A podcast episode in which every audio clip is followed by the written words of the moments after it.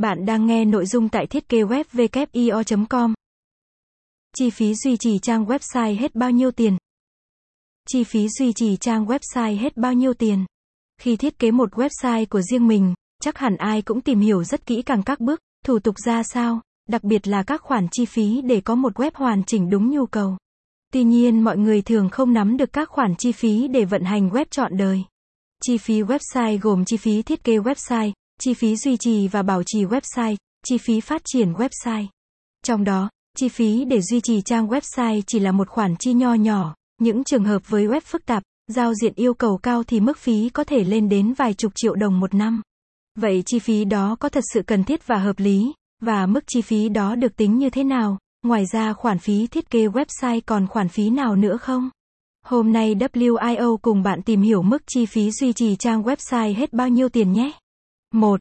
Chi phí duy trì website.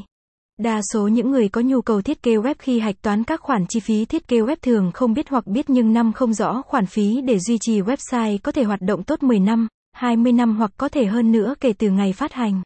Mức phí dùng để duy trì website thông thường khoảng từ 1 000 000 3 000 000 VND là phổ biến nhất.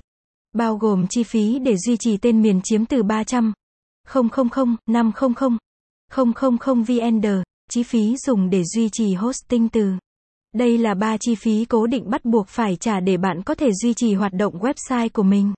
Mức chi phí cao hay thấp thì lại phụ thuộc vào yêu cầu về website của bạn.